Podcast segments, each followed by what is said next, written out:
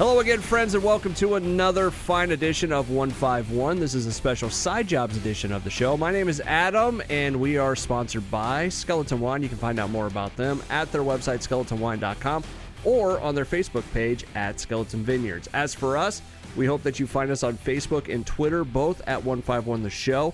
And we hope that you subscribe, follow, like, share, rate, and do all that cool stuff on Podbean, iTunes, Stitcher, YouTube, Google Play, and every other channel we're a part of. I think there's another one in there, but I can't remember what it was. If you missed any of that, you can go to 151theshow.com or this station's website.com. As I said, this is a special side jobs edition of the show. Joining me on the line, he is uh, from cinemablend.com. He is a officer and a gentleman. He lives on the East Coast. He has fur babies and a lovely, lovely wife. Ladies and gentlemen, Mike Reyes joins me on the line. What's up, Mike? Everything and anything, Adam. How you doing? I'm doing well, especially because we've talked for a solid hour before we're actually recording. That just always happens with us, no matter what. And I think that's part of why I like having our usual weekly chat. It is kind of a hour, you know, like 20 to 30 minutes of just like good conversation, and that's really good for some weeks, you know? Oh yeah, it's fantastic. What would be even more fantastic is if we just got it all down.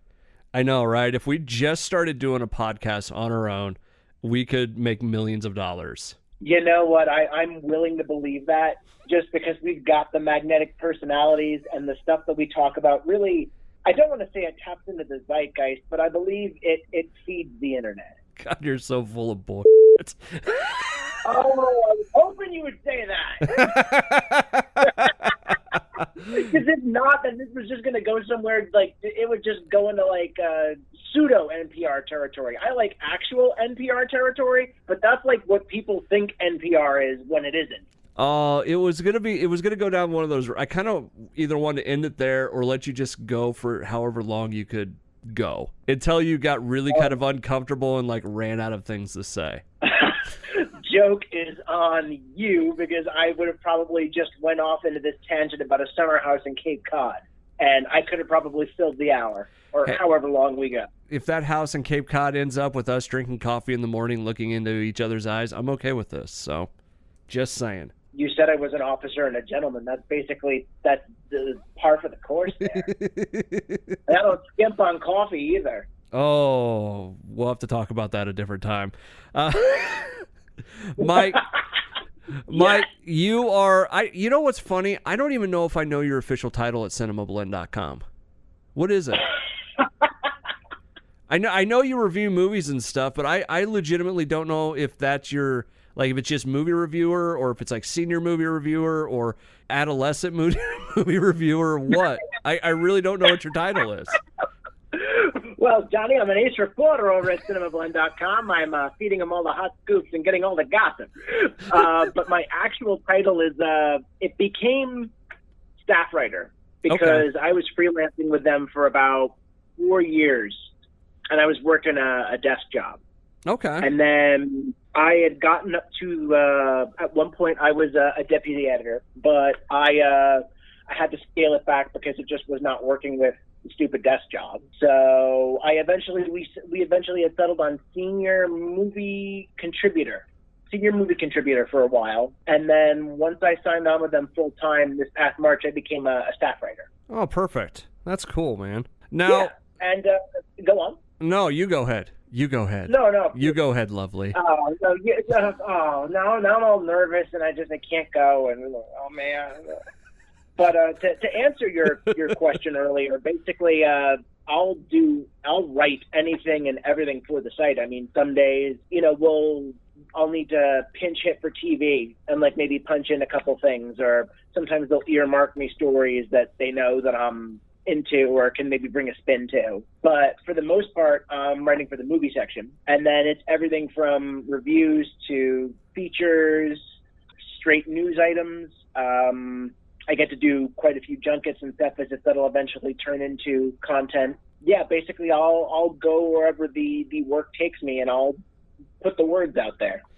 Now, that's kind of the reason I wanted to have you on the show tonight because you know you often hear people talk about you know uh, you know, what would your dream job be? Well, I want to, you know, watch movies for a living. Oh, that's cool. And you essentially have that job, right? I mean, is it a dream job? Oh, it was definitely a dream job. I don't know if you can call it a dream when you have it, but it's it's still lovely. And there is there's definitely more to it than hey, I get to watch movies all day because there is it's clocking in, it's pushing the news, trying to see what's hitting with everyone, and then maybe follow that up with a feature or something. But when it comes to the movie, even when it just comes to the movie watching, like going to screenings, I find that over the couple years that I've done it, I think my palate has become more refined for movies. I kind of have become more attuned to what I like and what I don't like. Every now and then I get surprised by something or just blown away by something, and I don't know if that same reaction would have come were I just left to my own movie watching habits and just covering whatever I wanted to. It it sounds like one of those things where if you're in the you know if you're a basketball player and you get to be in basketball for a certain amount of time and then you see other people you can appreciate their game a little bit more. Is that kind of where it kind of goes with this where you're just appreciating you know what people are doing with movies more? Totally. Okay. Totally and i find sometimes that i i get the opportunity to see something i wouldn't have normally gone to see and sometimes it really pays off. Yeah, and I want to get to that stuff here in a little bit. But uh, Mike Reyes from CinemaBlend.com joining us on the show tonight. Um, you can find that's him. Me. Yeah, that's you. Uh, you can find that's you on Instagram, Facebook, and Twitter, all at Mr. Controversy 83. Uh, let's go back to kind of the beginning here. How did you how did you get into this stuff? Because there's got to be people out there that are listening to this going, "How do you get to write for Cinema Blend? Like, where's that start? You know? Oh wow! I like to think it really started for me back in fifth grade because I started writing for like school publications were where I started out with with my writing. You know, that was when it first took me past just writing for assignments. Like there was um one of my favorite teachers in the world was my fifth grade teacher, a woman by the name of Miss Carol Alto and she she saw that I was a I, I was a rambunctious kid. I was very no. ADD, and I was eventually like I was eventually diagnosed as such. And she was sort of one of the first people that saw that, and you know, instead of getting into trouble or you know being disciplined or something, she would try to sort of feed in into my interest and interact with me. She'd in, point you at something. Way. What? She'd point you at something rather than slap you down. Well, exactly. Use Yeah, that energy no, for she- good rather than evil, so to speak. Yeah. No, well, the whole thing was she was, I believe she was teaching while she was also studying child psychology because eventually she she had become like part of the child study team at the middle school I went to, and then I think she transitioned into another job function in that field.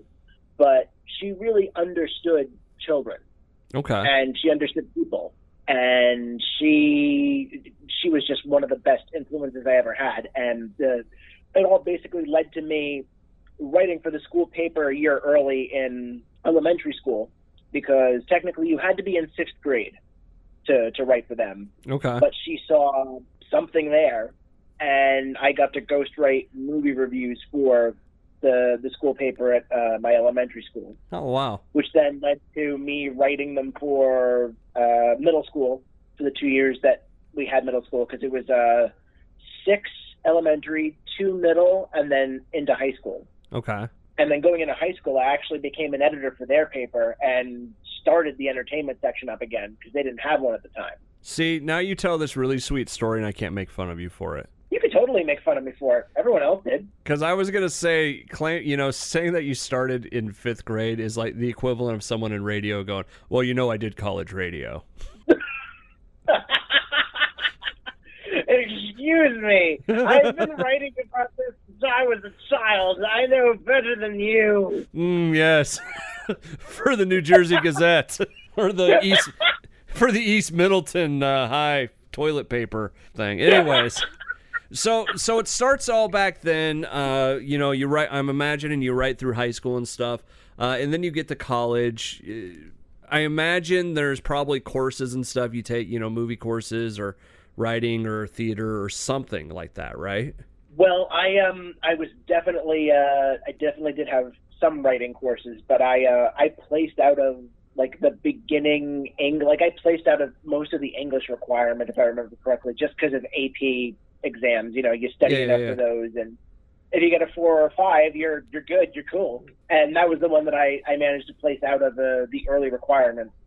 But I wrote a little bit for the college newspaper. Okay. Uh, I kind of took a detour into personal blogging eventually. oh, and- here we go.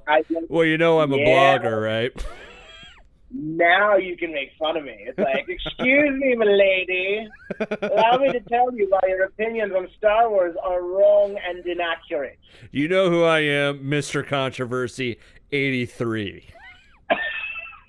Well, that okay. So that whole st- I don't know if I've told you that story. You've told me a little bit about it that I but I I can't remember exactly how the story goes. It, it was just in passing. Okay, so this was it was the high school newspaper sophomore year. Again, high school newspaper. Uh, another wonderful teacher that that I I lay part of my professional success to, a woman by the name of Josephine Leggio. She was the student advisor for the newspaper all four years I was there. Okay.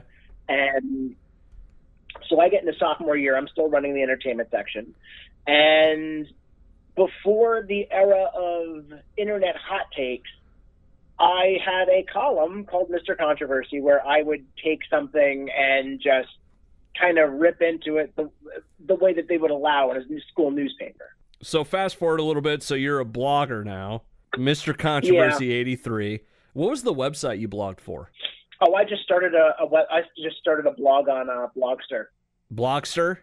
Yeah, like I think it was Blogster was the name. It was just one of those sites where you basically start a free blog. And then you put it on the MySpace?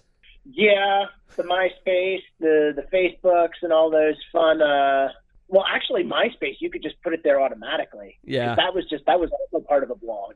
Oh God, MySpace. I know. Justin Timberlake bought it and never did anything with it. Yeah, but you know how much of a pain in the ass it was to like make your eight your top eight friends happy. I know how much of a pain in the ass it, is for sometimes for for my friends to have made me happy in my in my worst days. But I mean, I had people like, "You moved me out of your top eight. Explain." I don't oh know. yeah. Oh no, no, that's yeah. Yeah, I remember that. There, there are people listening right now, kids that are like, "I have no idea what you're talking about. Not a clue." So, all right, Mike Reyes from CinemaBlend.com. So, uh, blogger to what came after that? The sort of modern era where how I got to where I am now happened because of two sites that I wrote for. Um, there's one. It was a. Uh, it's an English entertainment, uh, a British entertainment site called What Culture. Oh, I know what culture. That's a good website. No comment. or how, Oh, how about oh. this? I hate that website. God, do I despise that website? Is that better? I don't know what to do don't, here. I don't know. You- you can like whatever you like. I just I had some personal experiences, and then I heard stories. Like they they wanted me to. Okay, so I, I started as like a contributor for them. Okay, all right. And- Let's just get past this part because I don't want you to get in trouble, and I don't want to have to do too much editing on this. I don't write for them anymore, and and my current employer never wanted me to speak to them again. so burn in hell, you sons of bitches. yeah, basically. It's like they, oh, and then they and then supposedly, uh, well, oh no, I don't know if that's a thing. Oh, okay. Okay. So, anyway, so what a culture. What what was next? Uh, I wrote for What Culture for a little while, and then I forget how I met. I think it was just a random Facebook thing. I linked up with a guy named Tim Okay. who had his own site, cocktailsandmovies.com. Oh, that's a cool sounding And website. That was, oh, dude. When when I was at the full height of writing for them, I was doing like at Christmas the one year. Uh, I was a book blogger too. So there was a publisher that I saw had a like a, a a liquor like a famous bar's recipe book. Like it was a little set of five mini books that had recipes in them. I was pulling recipes from those books and pairing them with movies. Oh, that's a brilliant idea. Yeah. And then under writing for through him, I started writing uh, experience. The one there's one experience piece that got me my cinema blend job. But before all of that, it was a lot of reviews of stuff that I found on Netflix or Disc. And then I was going to the movies and writing up reviews for stuff like Iron Man 3. Like when that first came out, I was I was with them. And then I'll never forget the one year for Christmas, he sends me the uh, the box set for Phase One of the MCU. Like the whole thing? Yeah, like the briefcase that has the uh, the Tesseract in it and everything. Oh, I want that. Because It Jealous. was, a, it was an unpaid gig, but he wanted to do that because it was a particularly good year. So I got that and Iron Man three when it came out. Uh, Iron Man 3, don't get me started on that. Oh, oh, I didn't know it was going to be like that. Yeah, I'm I am not a fan of that movie. Oh, see, I'm in the polar opposite. I love that movie. I'm sorry, but the moment you have the most powerful power source that's buried in your chest being charged by a diehard battery, you lose me. That works. You just need a big diehard battery. Come on, Mike. If we're really going to question the MCU for realism, I, I think there's going to be a lot of things we're going to go home unhappy about. I'm sorry, but the the car battery hooked up to the arc reactor, it just is wrong to me on so many levels. Especially because he could have designed it in such a way that it could run on a limited power source. It just kind of has like a reverberating effect. I, I don't know the science. You have the most highly advanced power generator ever in your chest, and you're hooking it up to a car battery. Any port in a storm. Iron Man 2 is based on the whole thing of not having the technology to make these suits because of the power source. And here we fast forward one movie and it's like, hey, car battery works. No big deal, guys. Okay, that was just one solo movie, but there were still at least three or four movies that happened in between there. Oh, God. And there's a whole bunch of stuff that could have happened in there, especially after the Avengers, when you saw in the beginning of Spider Man Homecoming, people are now getting their hands on Chitauri technology. Yeah, but still, come on. Anyways, I, I don't want to. I don't want to argue with you about Iron Man three. This is going to turn into something. I like it because of the Shane Blackness of it. I love Shane Black, and I like what he did with it. See, I thought. That, see, I think that's where it went wrong. It was too Shane Black for me. I'm not saying Shane Uh, Black. I'm. I'm not saying Shane Black makes bad movies because there's a, a lot of those out there that I really like. I just thought that one was too Shane Black. All right. I mean, I, I can definitely agree to disagree, and you know, in a in a politely civil way. The internet still works that way. Yeah. So deal with it. Yeah. I don't know where. Let- yeah. Anyways. So basically, I was writing everything and anything for cocktails and movies. I that was my first sort of. I was pro. I was given carte blanche. I could write whatever I wanted, and I wrote. I wrote a piece about how Agents of Shield, when that first started, it could have it would have meant good news for the Dark Tower because the Dark Tower hadn't been in production at that point, and the big plan was still to to take it to movies and TV. And I was saying, hey, you know, you you look at how Agents of Shield is branching off in the MCU. They this is like the doorway for that. And the one piece that really that that that put me where I am today was a piece I had written about how advanced screenings, the way that they're run, sometimes were, they weren't exactly the most uh, sensible. Because the whole thing was my wife, who was my girlfriend at the time, we had a screening of Captain America: Winter Soldier to go out to, and you know, uh, we went through Disney's. Uh, they have a special ticketing app where you know they do some of their own Yeah. advanced screenings. Yeah. Yeah. you Yeah. ticket, you wait in line. We get to the theater. This is a pretty long hallway. The line had gone down to the end and wrapped around about halfway back up. For an advanced screening. Yeah, for an advanced screening of Winter Soldier. Now, the way that they work, and I've I really haven't had to deal with that since going pro. The way that it works is if you're local press and you're on the screening sheet, you show up, you know, you check in with the rep, and they let you in, you know, ahead of the the basic the the public crowd Yeah. since I didn't have that at that time, we were in line with everyone else, and it just got to the point where we're standing there. I think we got there. I want to say 6:30, 6:45, and the screening was at 7:30. 6:45 becomes seven. Seven becomes 7:15, and then literally up to 7:30, they're still letting people in, and then they're like, "Look, we just have to start the movie. We're sorry. Uh, Uh, come to the table, sign up with us, and we'll get you into another screening." And then it turned out like maybe a week later, we got into they uh, had some people join the first responder screening because they did a special screening for first responders in the area. Okay. And I had written a piece about how the system is. Why are you overbooking this? Like it was a different. It was like a, a nuanced protest to why did this happen. This didn't have to happen. If you know how many seats you have in a theater, you should be booking that number. You were So you got your job at cinemablend.com because you bitched about uh, not being able to go to a movie. see, that's the thing. I didn't bitch. I went with a more specific approach. If I had just gone off the rails, you know, No, I get it, but essentially I that's would have never gotten it. no, I yeah, I get that you you did the nuanced approach to it, but essentially that's how you got your move your job at Cinema Blend, right? I, if you really want to put it that way, I, I complained. I complained very eruditely because I was a blocker. I made a masterpiece of me yelling at somebody without yelling at them, and it changed the whole system. It was a cathedral, and I was praised. but yeah, basically, basically, uh, it, it got to a. Um, I had applied for them once. Well, I actually worked for them as a freelancer for a short-term period of time before that because they had a, a TV reviewing gig, okay. and for one season of Boardwalk Empire, I was I was writing for them, and I was doing like weekly recaps for them. Okay.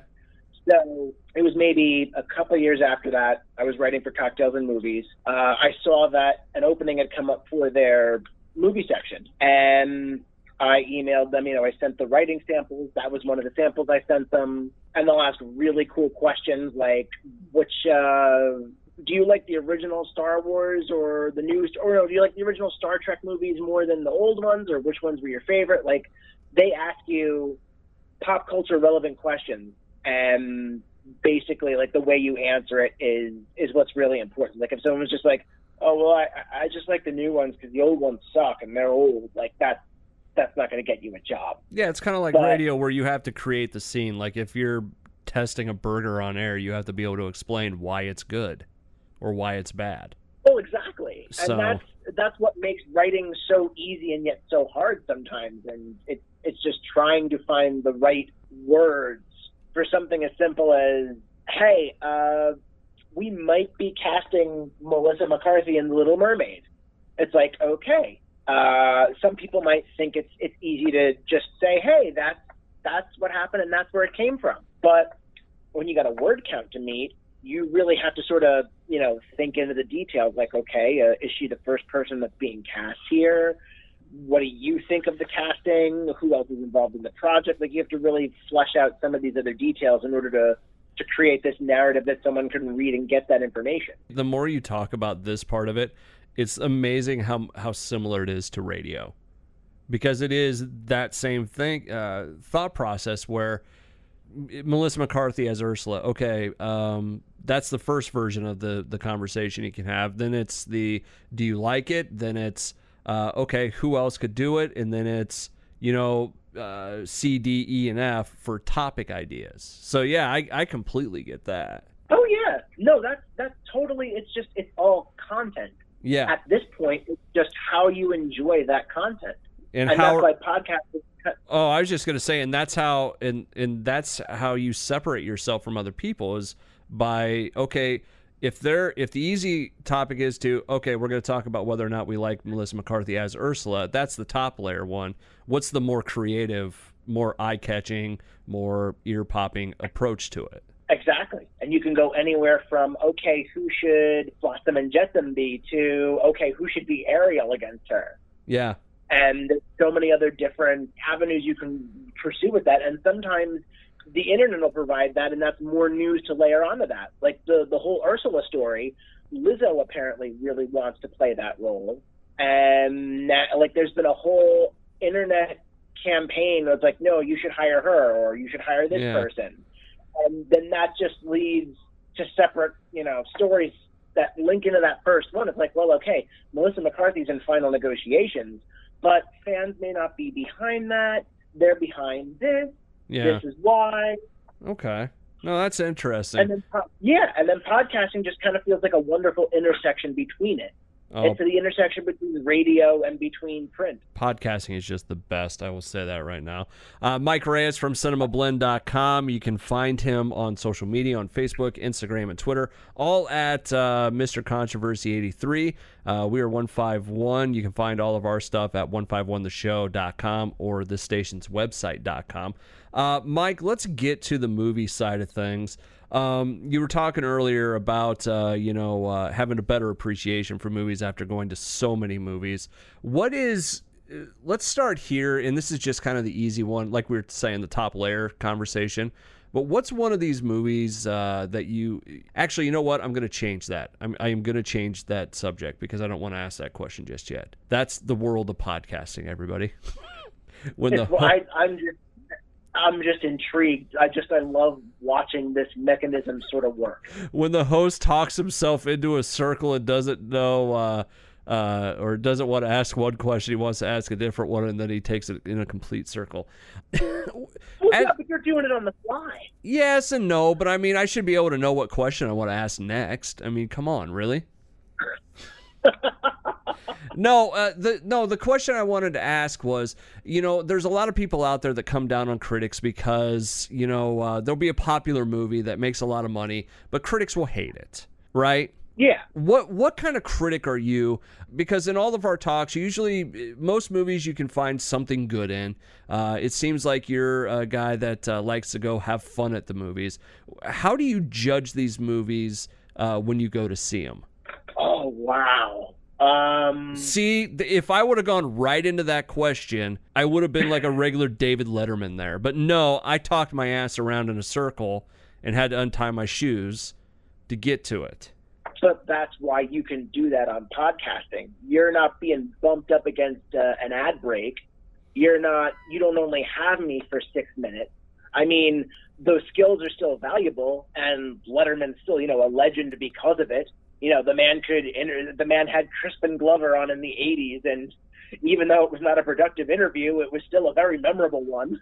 Dude, I will tell you this: his show uh, he does on Netflix, uh, the uh, my next guest or whatever it's called. Oh yeah, my next guest is uh, is probably one of my favorite shows to watch, just because. I, I would love to do that kind of setup where you go and you put someone on a stage and you have a conversation about it. Because that's what it is with David Letterman. It's not exactly an interview, it's a conversation between two people. Oh yeah. No, no, he was he was always just that was his niche as as a late night talk show host.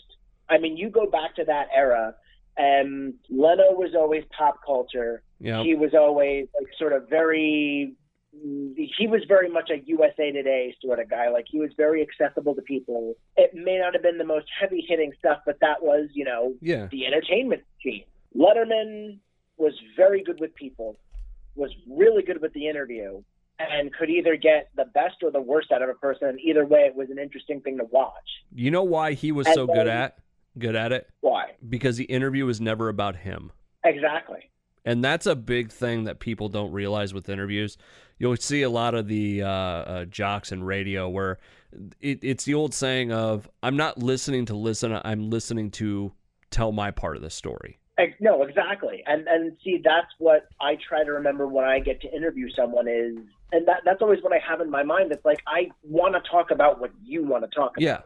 I understand when I go in into an interview with someone, I need to provide content. I need to get something interesting. But more importantly, I also want to talk. Uh, these people have been sitting in this room under hot light for hours upon hours on end. Mm-hmm. And, you know, especially if you're going, if you're running up against a lunch break or the, the end of the day, you've got to get in there and you've got to know what you're doing. Yeah, but exactly. The thing I like to try and do is just like, okay, what do they want to talk about? Where can I get this sort of intersection of I want you to be comfortable. No. I don't want you to think I'm just some jerk glad handing you for five minutes because it's my job. Yeah. No, yeah, it's it's it's true. I mean, I I am extremely lucky to have talked to some of the people that I've I've gotten to. But you know what you haven't done yet? What? Answered my question. I was thinking that in the back of my mind. so we went off on a tangent, but see, that's that's the Letterman there, man. That's that's the Letterman. You're pushing me back to the Leno. It is, and uh, No, but I mean, it, it's true about Letterman. I mean, if if he would he would if he was doing this interview, it would be a joke, but then it would it would be a joke that would completely reset the interview and you'd get back to the point, you know? Exactly. Because he's And- so good at it is hard it's harder to interview people than what people think. Oh yeah, and then and then just uh, you can also see how hard it is to be the interviewee, just because you want to go out there and you know you say one wrong word in the wrong tone, and some people will see it as something that it's not, Yeah.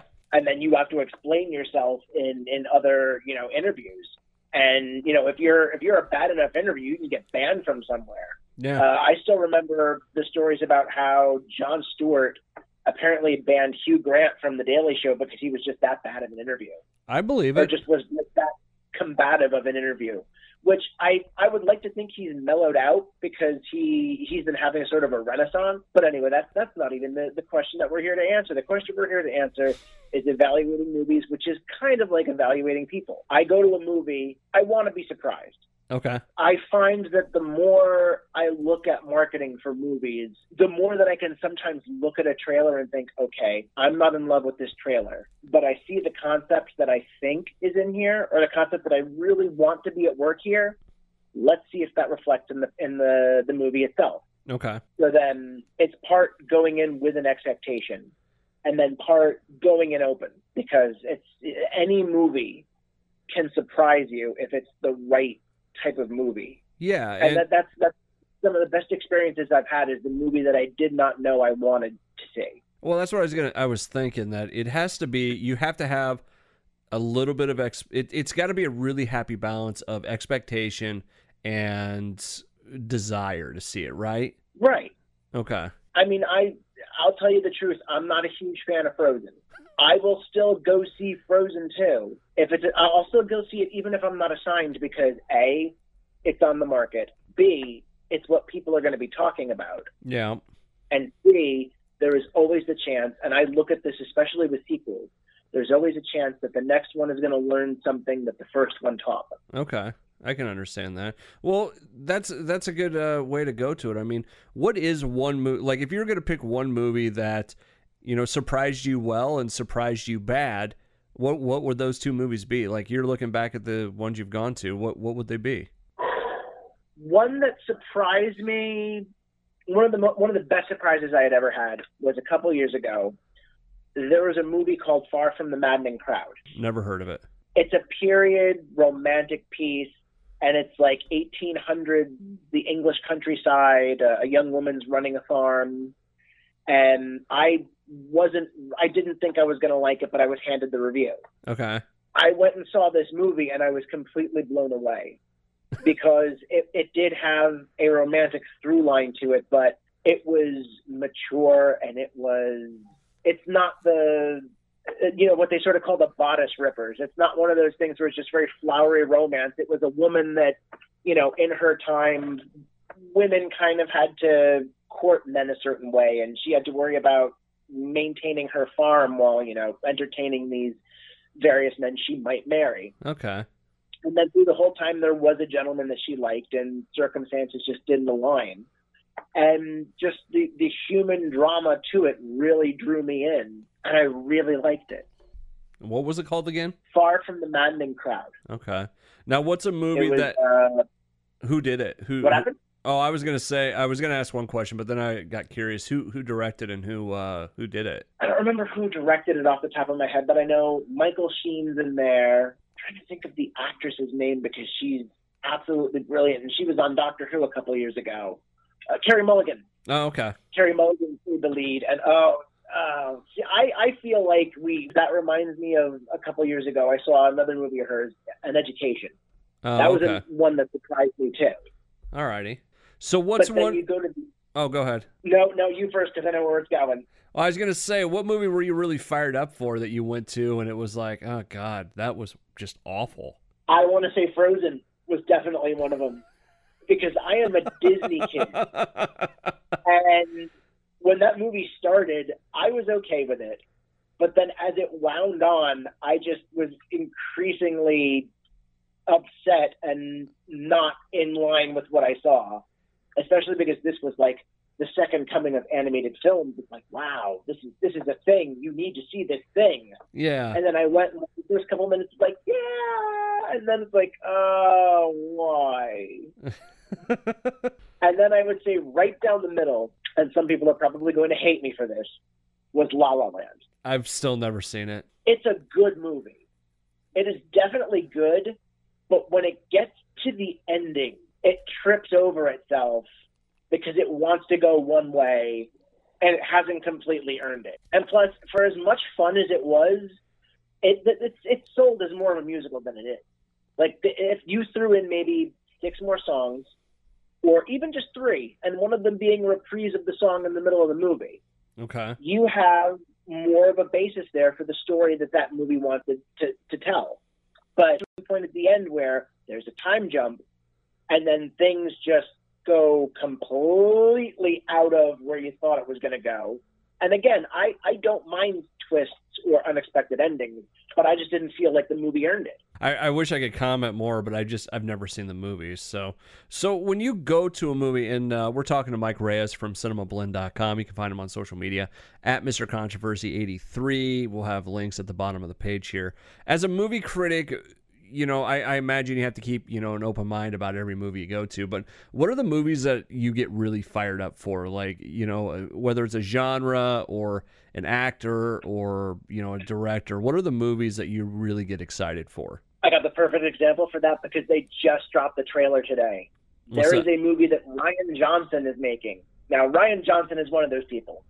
Short answer, Rian Johnson, because I remember seeing Brick for the first time, and I I was wowed by what he and Joseph Gordon-Levitt did. They made a, a film noir set in modern day high school, and it didn't sacrifice anything and worked perfectly. And this is the dude that did Last Jedi, right? Yep, he did The Last Jedi. He did Looper, uh, and then they just dropped a trailer today for his latest movie called Knives Out, which is a murder mystery with his particular sense of humor, which now leads to Chris Evans making his first big movie after the Avengers as a foul-mouthed smartass. And it's, it's like I'm watching this and I'm thinking back to the Chris Evans I remember from Not Another Teen Movie, The Fantastic Four, uh, The Losers, oh, and the Scott losers. the World. I might have to watch that again because I remember watching it and not liking it. The losers? Yeah, The losers was awesome. I think I just need to watch it again because that's that's something that I definitely find with movies sometimes is I visit it and maybe I approached it with the wrong frame of mind. And again, the, the marketing campaigns feed into that. I think I go into something with the wrong frame of mind Yeah. and then I need to go and approach it again from a different angle. Zoolander's like that for me. I hated that movie the first time I saw it. That's what I keep hearing from some people. And then they revisited it, they liked it, and then they made a second movie where everyone's like, no, no, okay, I legitimately don't like this movie. Take it back. Yeah. Zoolander. But yeah, uh, so this movie looks absolutely ridiculous. I'm a huge Guillermo del Toro fan. I'll watch anything that man does. Okay. Uh, I've been a Spielberg diehard since I was a kid. Uh, Edgar Wright has always been. Uh, I still I remember seeing Shaun of the Dead uh, when I was studying abroad in England, and it was back in those days where, well, they still do it now. Is if a like it was it's an English produced movie, so it got released there earlier, and then it came to America that September because they made a deal with one of Universal's companies. You know, they Yeah. brought it over, and Yeah, it's like this new filmmaker Edgar Wright, and you know everybody's going nuts about it in America. I'm thinking, I saw that a couple months ago. Yeah, you're gonna love that. You, this is going to be good, everybody. Yeah, I just had a really random thought when you said Spielberg. A movie critic saying Spielberg, you know, anything I get excited about Spielberg is kind of like a chef on the Food Network that says, I like using fresh ingredients. yeah, I, I get the whole thing that he's omnipresent, and it's just kind of one of he's one of those people that people always that a lot of people always key into. But I I have the credentials growing up for that. I remember seeing ET when it first went to home video, like years after they didn't want to do it yeah, but because they dragged their feet on putting that out on VHS for like four years. Yeah, but uh, someone say like a film critic that says they don't like Spielberg, you kind of don't have respect for him at that point. You know, does that make sense? I like they may have real legitimate reasons as to why they don't like Spielberg or his style of movie making, but anybody that hears somebody that says, "No, I don't like that Spielberg guy," you're gonna be like, "Really? I don't know if I want to trust you." as long as someone can back it with their own inter- internal logic, I can I can accept that. I may not think it's the correct answer by subjective means, but you know what? If you can sit there and tell me, I don't like that he always has to go for the happy ending. I don't like that he's always filming things with soft focus. Uh, why does he have so many stories about, you know, the dad's not there? Like, if someone really picks out legitimate gripes, I can sit there and say, okay, I may not agree with you, but as a fan, I'm going to want to say, no, you're nuts. Are you kidding? But as a professional, it's like, okay, that's that's not your skill set. That's not your thing. I get that. Yeah, but as you know, layman looking at this, non you know professional moviegoer, that's not getting paid to go oh, yeah. watch movies. If someone says they don't like, you know, Steven Spielberg, it's like, really? You don't have a heart. I'm sorry. okay. Let's hear what you have to say about the new Star Wars movie. Mister doesn't yeah. like Steven Spielberg. Please enlighten me on how you think movies are supposed to be made. What was the movie when uh, he? W- it was uh, Austin Powers when he goes, "Well, hey, me and my friend here think we should do it like this," and he's holding up the award. Uh, Goldmember. Oh, yeah, Goldmember. So. Yeah. All right. So, on the other side of things, what are movies you you're you don't get excited about? That's kind of that makes it a job. Transformers movies. Really? Yeah. I will give you uh, the first one I really liked just because, you know, that's nostalgia for me. The middle 18 or however many they made, not great. Bumblebee I actually didn't mind. Oh, I hated Bumblebee. You know what? You know the reason I love that movie so much? It goes back to the nostalgia thing, where they looked like the Transformers from when I was a kid. Oh no, I, I totally get that. I mean, I totally get that part of it, but just I, I felt like Bumblebee was an '80s sitcom that got mixed in with a summer comedy that got mixed in with a Transformers movie, and none of them were good. and I like Hailee Steinfeld too or st- I, I, I I don't know if I'm getting her name right right now, but I like the the woman the, the woman who was the lead. Okay, yeah, she was fine. I just listen. Anytime you had a uh, Peter Cullen doing Optimus Prime, you know, I'm all in. Okay, Autobots. that is definitely the thing I will give you. Autobots, roll out. Roll. Oh, dude, that was one of my first interviews. Peter Cullen, really? Okay, so get this. I'm still at the desk job it's about a year or a couple months into when I was freelancing. I was supposed to go to the the Guardians of the Galaxy, uh, like they did a sneak preview event in King of at uh, like IMAX theaters where they showed you like 15 minutes. Yeah, yeah, yeah, yeah. I missed it because someone tapped my rear end out of the out of the toll gate when I was like five minutes away from the theater, and it was like 10 minutes until showtime for the the sneak preview. So thankfully there was no damage on the car, but had to wait. They didn't have their insurance documents. I or they didn't have something, and I was just like, "Look, I'm taking a picture of your information. I need to go somewhere. I need to go see a movie. I'm important. Damn it." By the way, when you said rear end, I thought your ass. I really did. if someone was tapping my ass, I, I don't think it would take 15 minutes for me to address it. I would just look and either say, "Excuse me, what are you doing?" I'm gonna. Or, Excuse I'm what gonna, are you doing? I'm going to give you another 10 minutes to stop that. Kif, it's been completely unsurprising that you would touch my ass, and yet pleasing. Continue, please. Kif, do you know where the champagne is?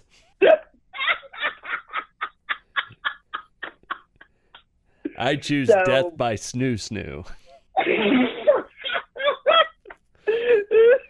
anyway, anyway, so so how does this? How did you get tapped on the ass by a very pretty lady? Tie into Peter Cullen. All right, so Kif. Car got. Ended up. so we ended up going to the movie theater five minutes late. Okay. And my wife says, to me, my, my wife says to me, "Look, we're already here. We may as well go see something. First thing. Well, we, we, we were at the IMAX. I figured let's go to the IMAX. Transformers: Age of Extinction were showing. Which is was that the still at a third one? Fourth. Fourth. Oh God. Yeah, well, Anyways, it was better than it was better than two and three. I can I will tell you a story after yours about Transformers 2. So Oh, I can't wait for that. So, saw Age of Extinction because we were there. I, I like going. If I'm going to see the damn movie, I figure I'm going to see it in IMAX. It'll be huge. It'll be loud. Maybe I'll get something out of it. It was okay. You know, the, the best things I could say about it was, you know, Kelsey Grammer's a great villain. Uh, Stanley Tucci's a lot of fun. When Mark Wahlberg wants to entertain, he definitely can. And so basically went and saw that. Nothing real big came out of it until last September. They're preparing for the home video release. And then one of my editors messages me. He's like, So, can you take time off from your job? And do you have a valid driver's license? And I said, I could. I was a temp at the time before I went full time with the, the office job yeah, yeah, yeah. that I had before. And I was like, I could probably take a day off because you know I can I can take a day unpaid, and I do have a, a valid driver's license. So he's like, okay, stay tuned. I'll I'll get back to you. Gets back to me later in the day. All right, so Paramount's doing the home video junket for Transformers: Age of Extinction. It's out in Vegas. You get to drive sports cars and interview a couple people. So I was like, okay, awesome, I'm in for it. So Autobots roll out.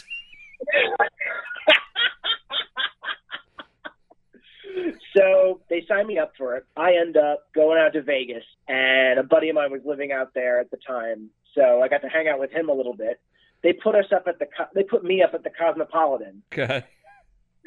for like a, a night, and it's fantastic.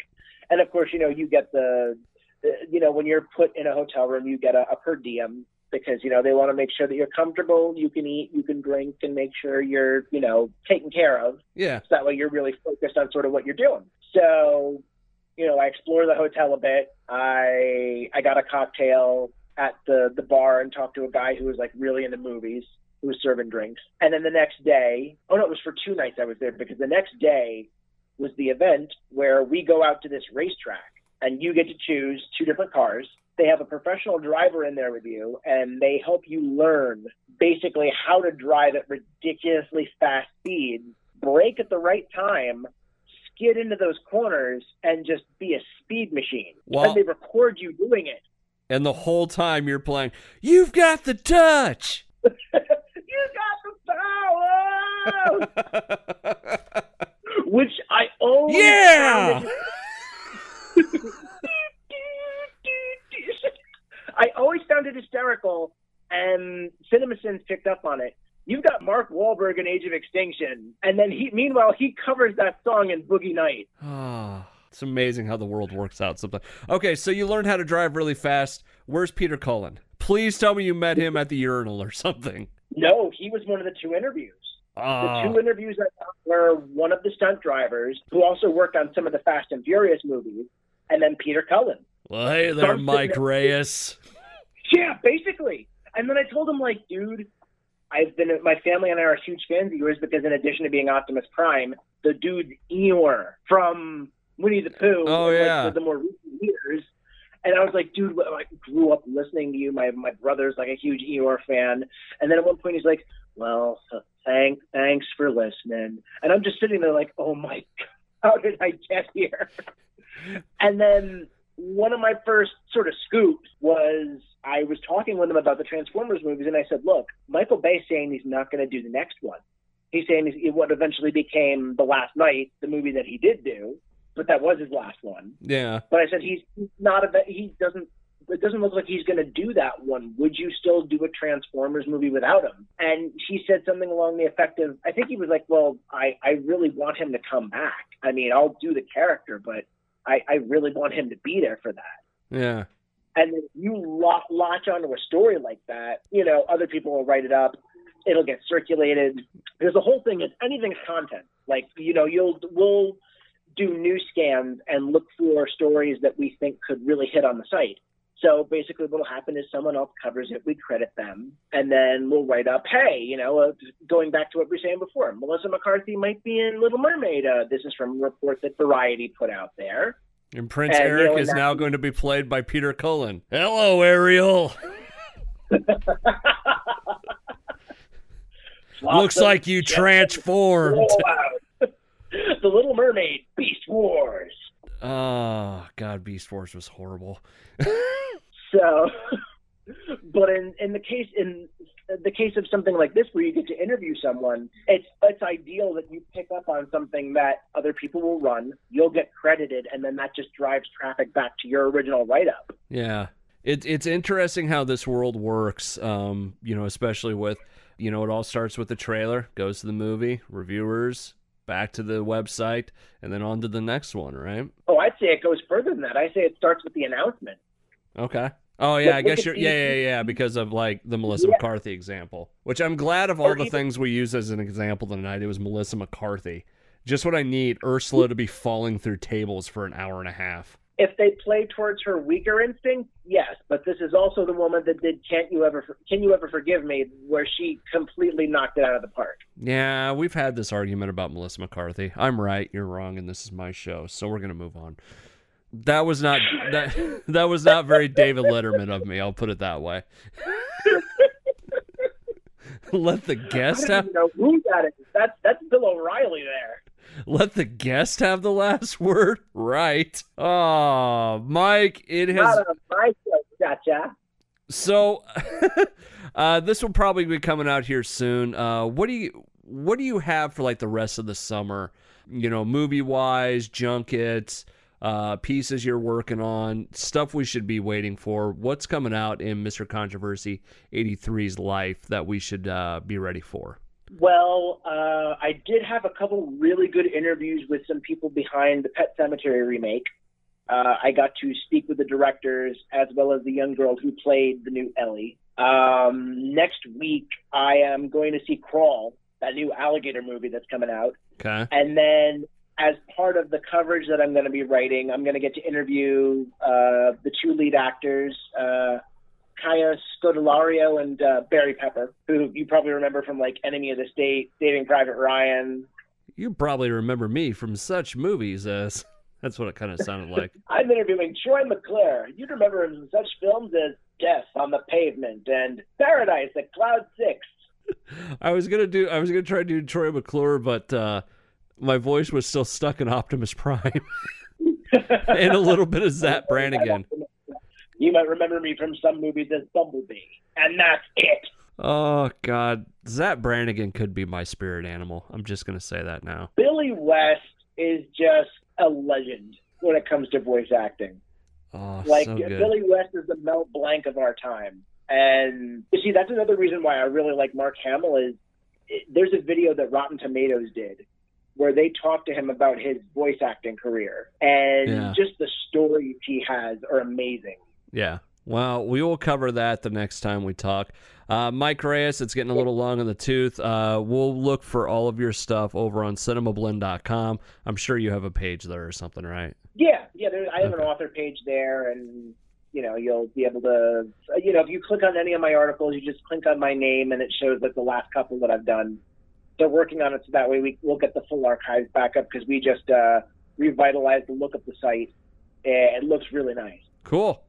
We'll send people over there. CinemaBlend.com is the place to go. Mike Reyes has been the guest. You can find him on Facebook, Twitter, and Instagram, all at Mr. Controversy 83. Mike, thanks so much for coming on tonight and spending uh, like the last hour talking to me about movies. Adam, it is always a pleasure to talk to you. And I, I really like this podcast form in addition to our usual weekly talks on WBG, what was BGO or I, I don't know. Yeah, that one. We're just gonna stick with that one because it sounds awesome. Mike, thank you so much. Mike, thanks so much for coming on tonight. I appreciate it, man. Okay. Thanks. Have a good one. This has been another uh, fine edition of 151 Side Jobs issue. Uh, my name is Adam. We are sponsored by Skeleton Wine. You can find out more about them at their website, skeletonwine.com and on their Facebook page at Skeleton Vineyards. As for us, Facebook and Twitter, both at 151 The Show, and follow us, subscribe, and like, and rate, and do all that cool stuff on Podbean, iTunes, Stitcher, YouTube, Google Play, and whatever else I left out. If you missed any of that, 151theshow.com or this station's website.com. We'll see you next time, friends. Bye.